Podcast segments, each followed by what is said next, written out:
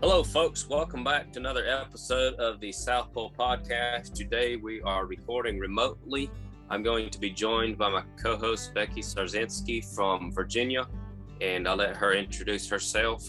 We will also be joined by Bruce Shanks from the Sassafras Valley Ranch.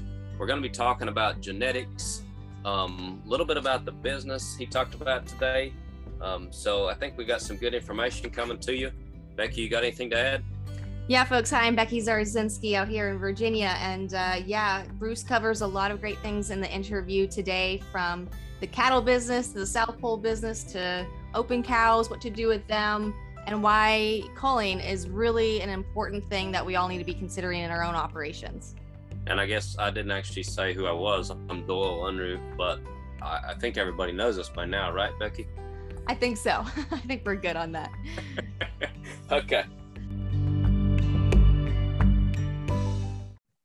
So today we have Bruce with us. Um, Bruce, would you go ahead and introduce yourself? Um, describe your operation, your location, your type, your livestock si- uh, size, etc., and your credentials, and then give us a little bit about your past experience, agri- agricultural background. Just kind of lay it out for us.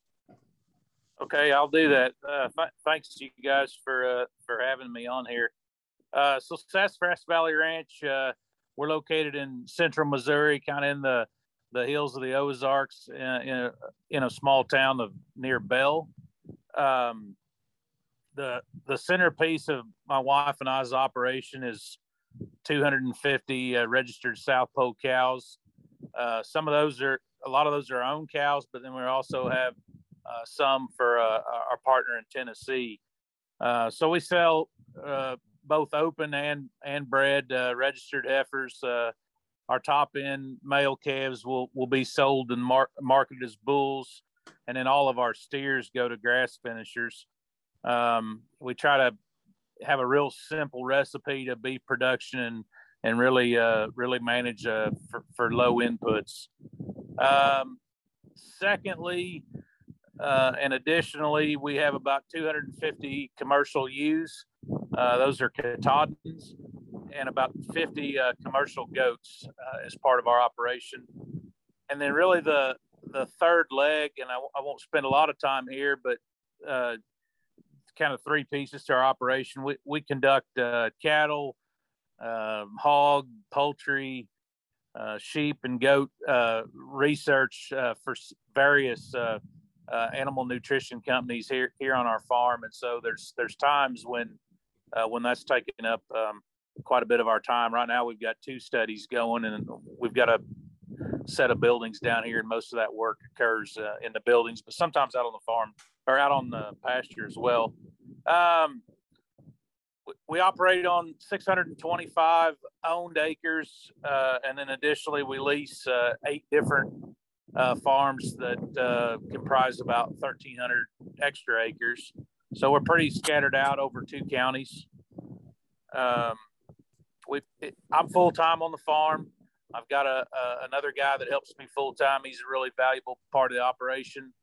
Uh, my wife's a school teacher, and so when she's not in class, uh, she's also uh, helping us out a lot. Uh, like right now, she's off for the summer and then uh, we're hoping within a year that that our son and daughter-in-law are going to be joining us um, and they're going to um, they're going to have outside jobs too but but uh, we're looking forward to having them back as part of the operation as well um, as far as uh, Doyle, you asked about just kind of my background and, and where I come from. I, I grew up in uh, uh, down in southeast Missouri on a small farm. Uh, met my wife uh, while, while I was pursuing an animal science degree at Missouri State University. Uh, went on and did a master's degree at Montana State and managed a sheep unit out there. That kind of bolstered some some of my interest in sheep that, that I still we still have today. Uh, went on and did a PhD at South Dakota State University. Spent about about four years on on beef tenderness there, and so uh, spent some time in school. After that, we moved back home to Missouri. That's home for us, for both of us.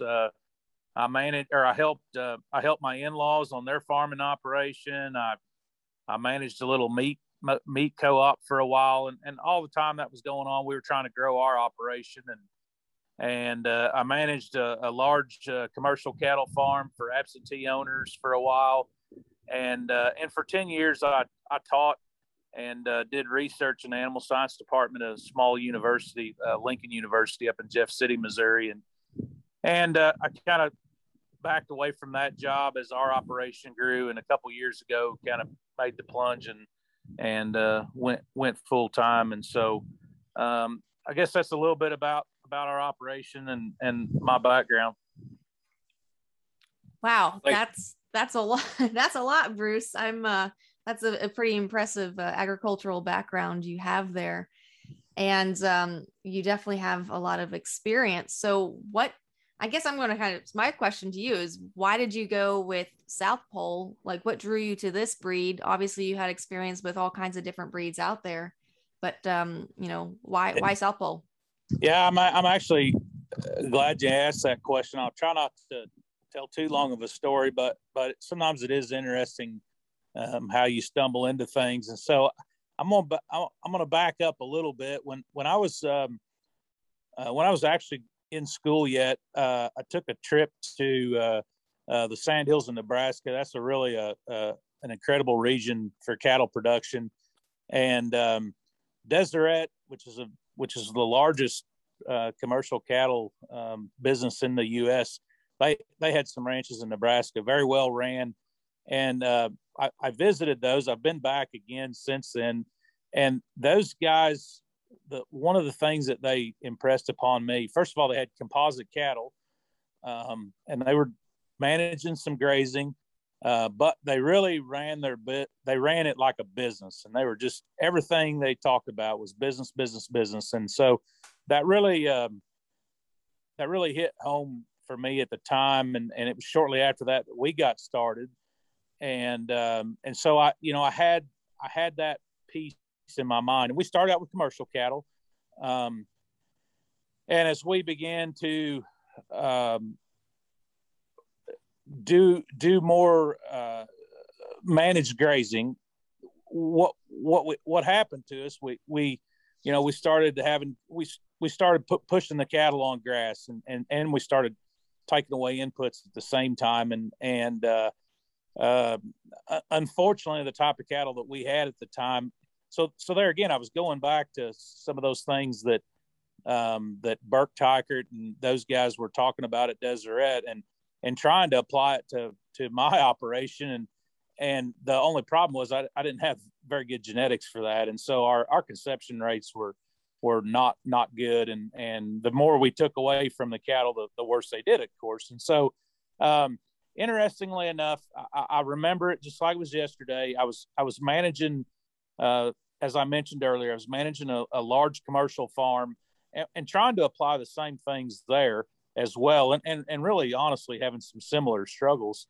And uh, I was managing this place, and I was I was on I was on the uh, lunch break, and I was sitting there eating lunch, and I was reading Stockman Grass Farmer, and you know there again trying to run things like a business, trying to be low input, but really just I knew I didn't have the right genetics for it.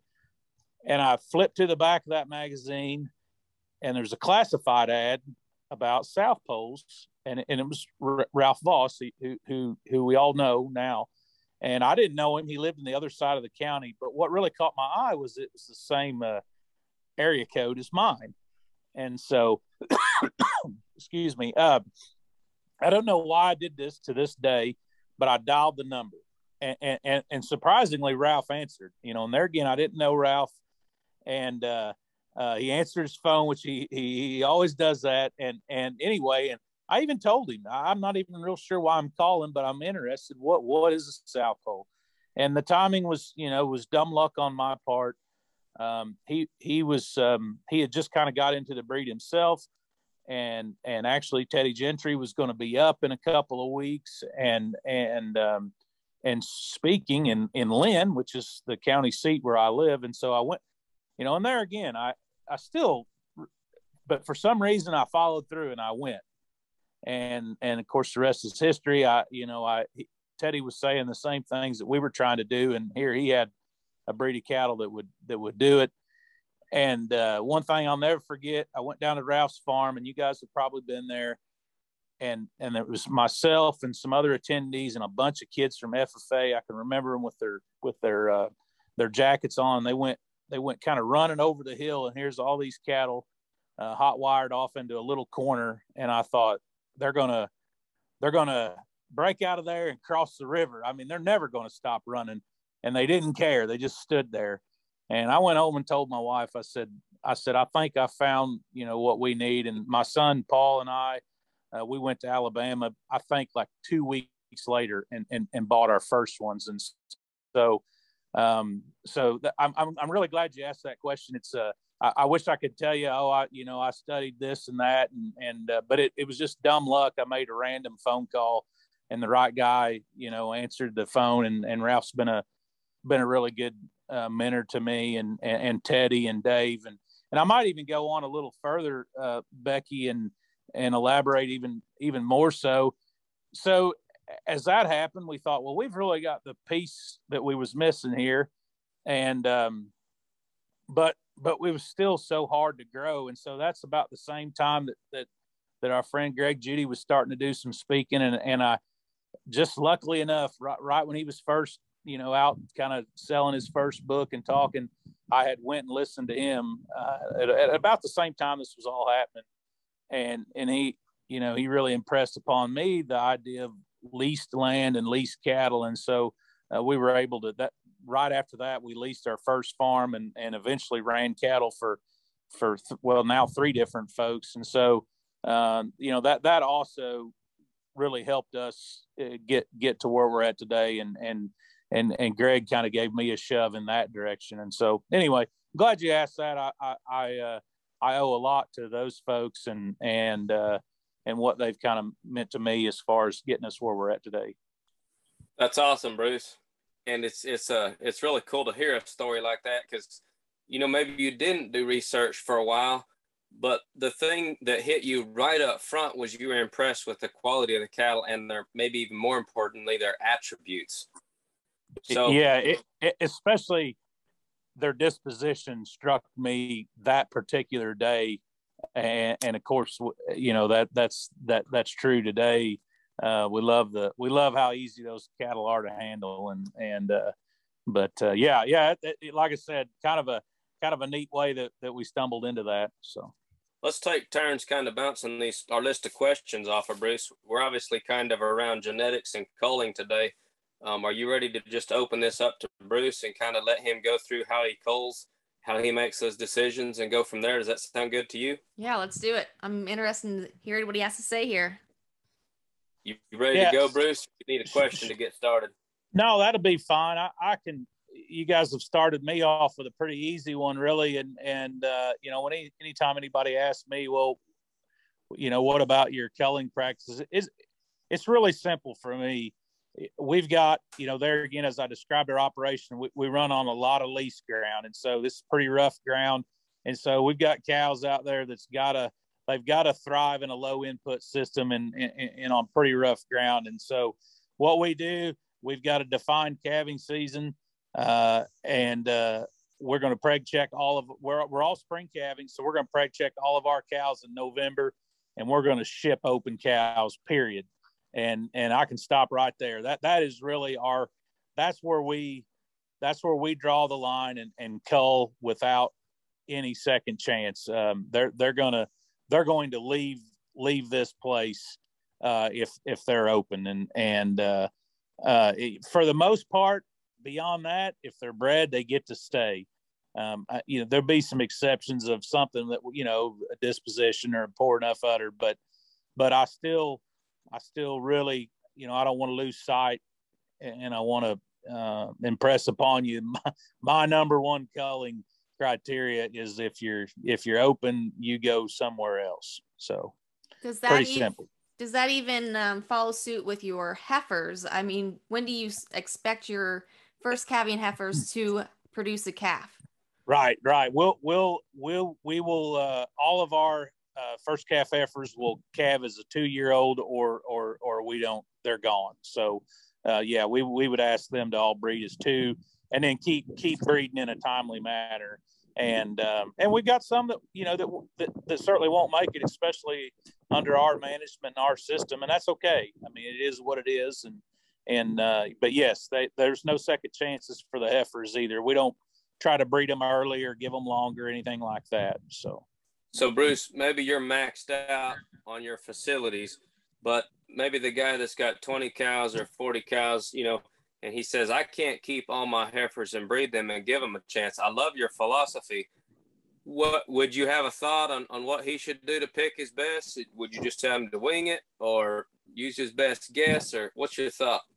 Yeah, I do. And, and in fact, Doyle, we're, we're probably going to shift a, a, little bit more that way ourselves. We, we think that we, first of all, we love having yearling cattle around heifers in this case that we're talking about. And not only is it a chance to give all those heifers to breed a chance to breed, but it also gives us uh, uh, some cattle that we can utilize our extra grass with come come spring, and yet some cattle that we can move if we need to because of a drought or whatever. And so, um, anyway, I, I think we're going to shift a little bit a little bit away from keeping them all because in our operation, I think we can keep the lighter half of the steers and and and do the same thing from a grass management and a drought management point of view um, and and add a little value to those steers and just go ahead and move a few more heifers the, on the front end. So to answer your question, what do I think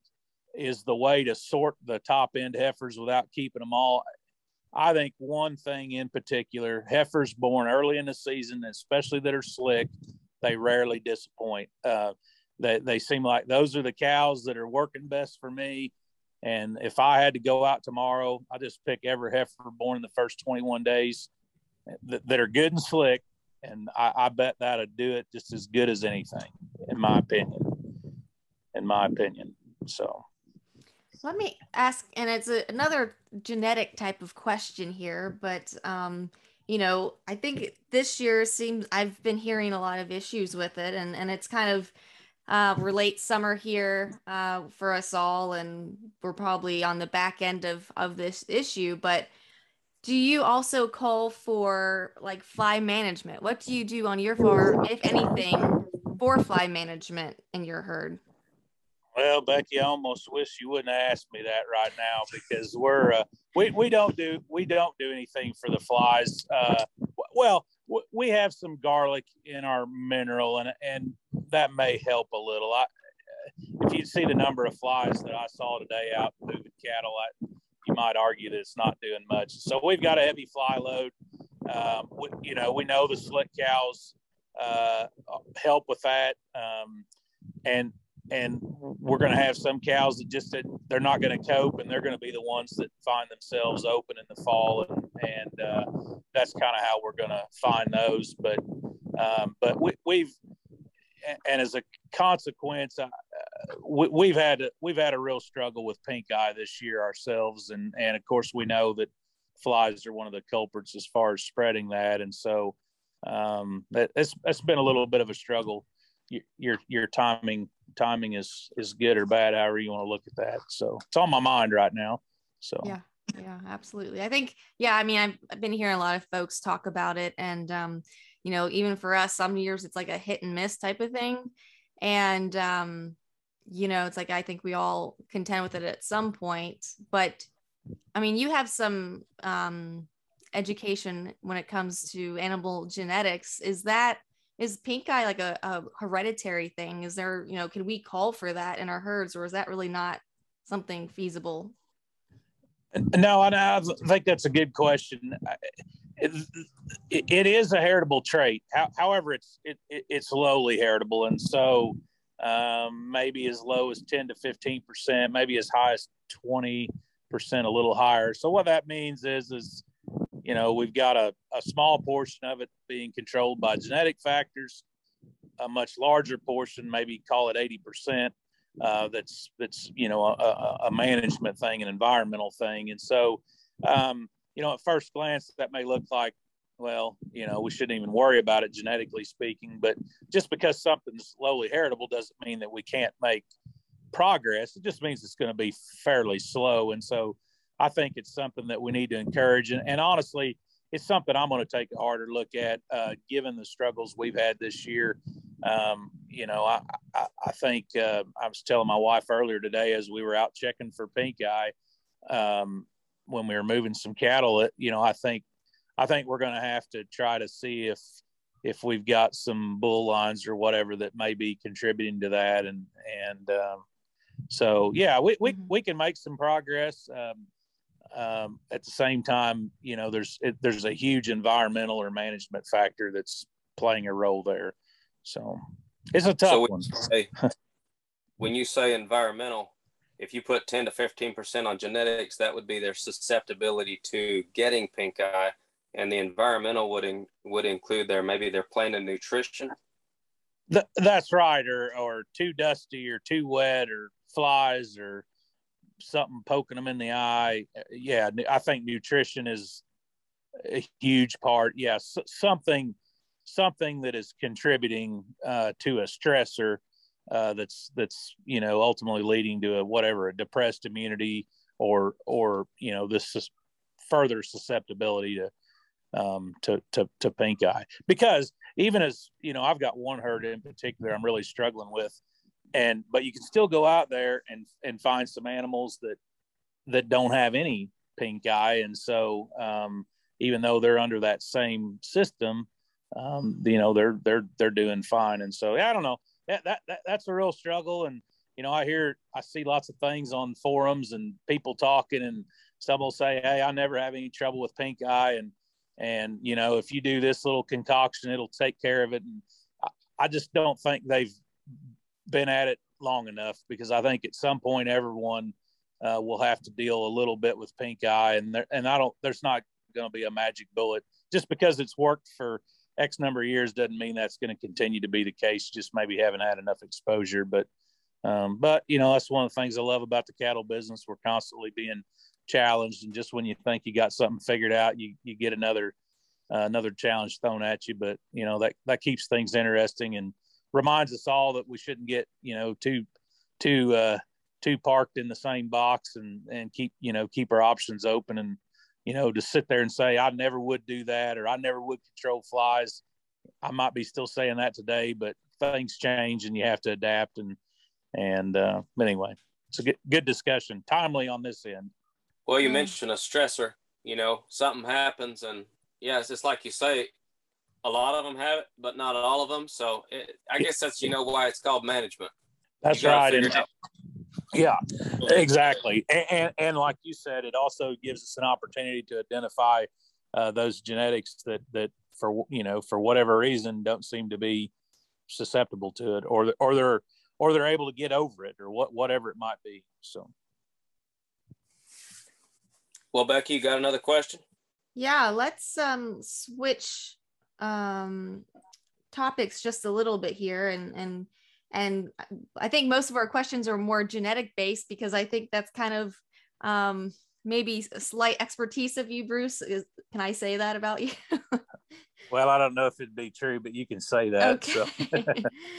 um, you know, when it comes to um, let's just say a, a, new farmer or a beginner farmer or someone just new to the South Poll breed or any breed for that matter, um, when it comes to calling, and let's say it is a small farm, kind of going back to that example, um, when it comes to the financial part of it as well, you know, it can be very hard to cull an animal just because, oh, maybe uh, you know, her bag is starting to, you know, not being in great condition anymore, or or something happens throughout the season that is not optimal, but she's still producing okay. Um, but she has a heifer calf, and you're planning on keeping that heifer calf because you need to up your stocking rate on your farm. You know, can you go into a little more detail on, you know, why it's why it's important to maybe start from the beginning on really selecting for the cattle that do really well in your operation, even though financially at the moment it might be difficult? Like, is there a, a good way to go about that financially? Because if you're not financially or sustainable financially on your farm, you're not going to be able to keep doing it. Yeah, I, I think so. And I, I'll kind of I'll kind of touch on the last part of your conversation, but then I might back up a little bit too on something you said uh, at the first part. And so, you know, the, to me, the cattle business is a long term business. Um, it, uh, you know, genetic change is long term, financial, whatever we talk about. The cattle is, you know, if if if if if you're in the cattle business, you better be in it for the long term. And so, to me, we've got to be careful to not be blinded by short term gain. You know, in order, in other words, keeping something that we don't need to keep, even though it's painful in the moment, it's only painful in the short term. And so, um, uh, you know, I think we got to realize we're in a long term business. And so, if I make a bad decision today, that that that's going to affect me for a long time. And so, I can't, you know, even though it is tough for, and I've been there, I'm not too far removed from it myself. You know, young guy getting going, uh, it's tough. But I think the one thing that helps me is is along the way somewhere it became a positive than rather than a negative. And so what I mean by that is is um, you know we go out this fall and we preg check and and of course I would love for there to be a hundred percent, but that's rarely achievable for me. And so what if I just have a a little bit of a train wreck on a group and I'm at whatever number you want to use. Let's just say I'm at 80%. And so, you know, we found 20% and so that that that's a negative uh, in the short term because now you know we were hoping for a calf next year, but there's some things that we can look at that's positive. First of all, if we get rid of her, she's still generating some some money for us, and so um, I, I, just can't see keeping an open cow, and so I, I, don't make any exception there.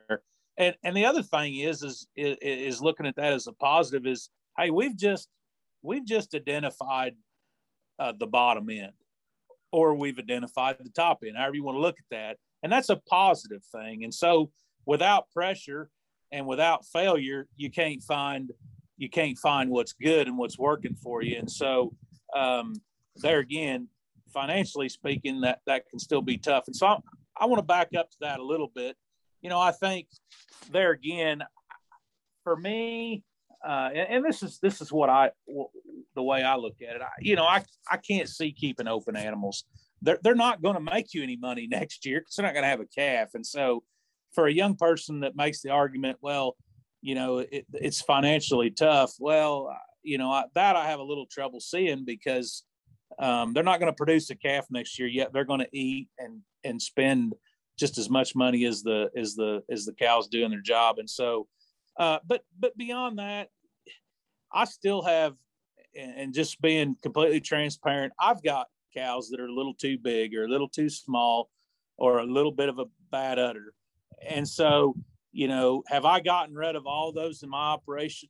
No, I haven't. But but what we'll do is we'll kind of slide those cows off to the side as long as they're still productive.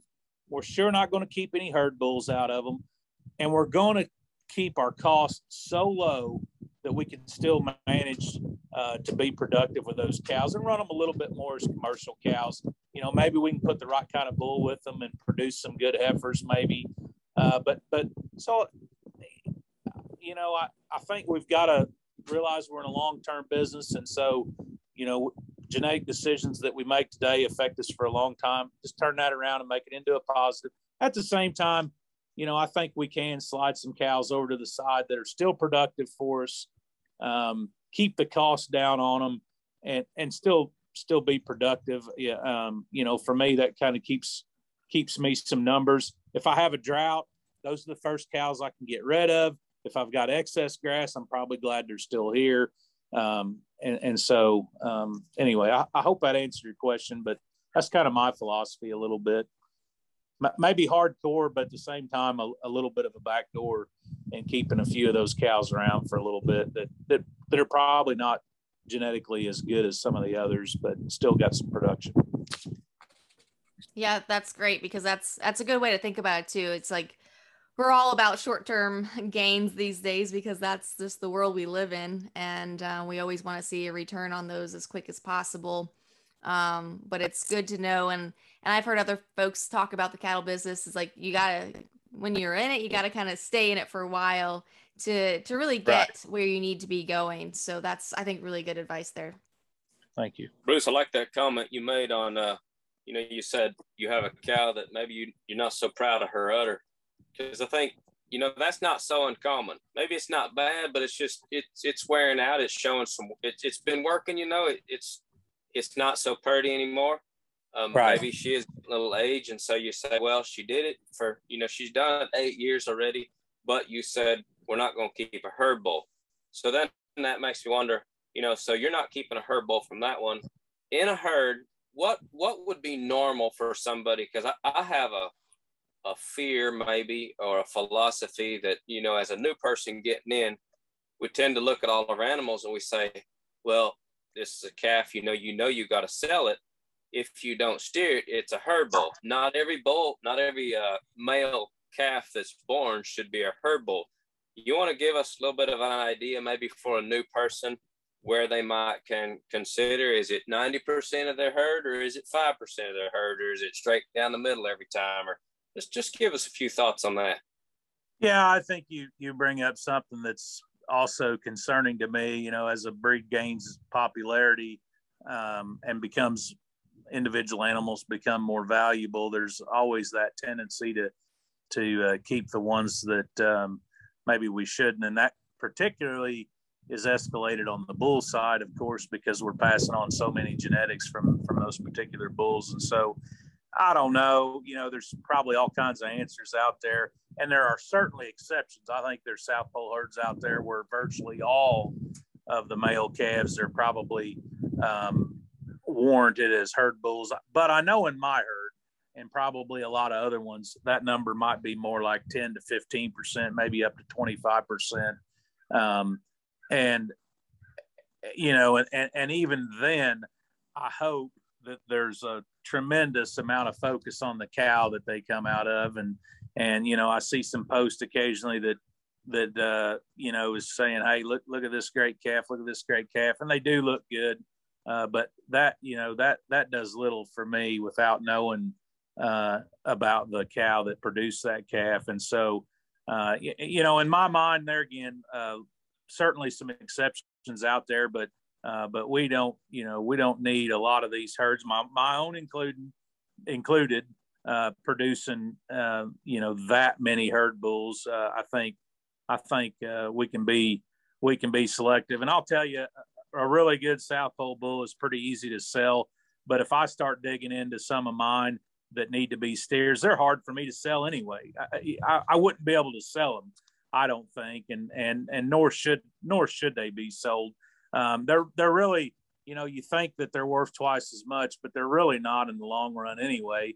You know, there's a lot of service that goes into selling bulls and follow up, and you got to buy some back that don't work out occasionally. And so, if you're really doing that that business right anyway, then you know they need to be uh, they need to be worthy of being a bull because if they're not, you'd you'd be going backwards. You'd, you'd be money ahead steering them and selling a steer and, and being done with it. So that's my opinion, of course, and and uh, I'm sure there's lots of answers out there, but but uh, I think it's a good thing to bring up. Not all just because it's a South Poll calf with a set of papers or whatever doesn't mean they need to go on and be a bull.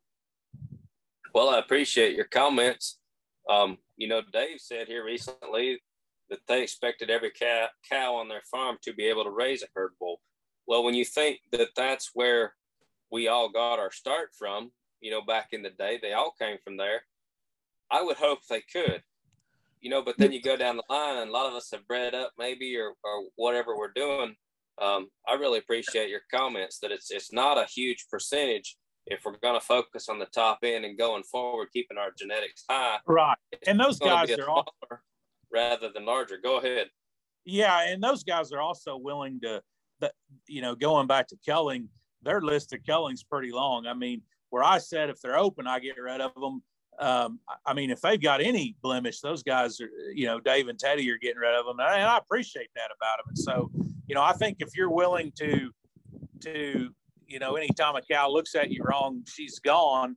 Well, then, then you probably can be selling 100% of your, you know, your male calf crop as bulls. But in my case, and, and kind of alluded to this earlier, you know, I, we've got some some cows that that that are good cows, good solid cows, but you know they they they've got a you know whatever it might be that the, you know, a little too hairy or a little too big a udder. And, and so we're, you know, we're going to put those over to the side and, and uh, we could still raise some good calves out of them and make some money because we can keep our costs down. But, um, but, but I think it's, I think the difference is those producers that are, that are going to cull every little thing versus those that, you know, that might draw their line a little differently. So yeah, I think that's, that's, that's a good comparison and a good, and a good comment, Doyle. Bruce had so many insightful things to share with us on today's interview that we decided to make it into two parts. So this is the end of part one.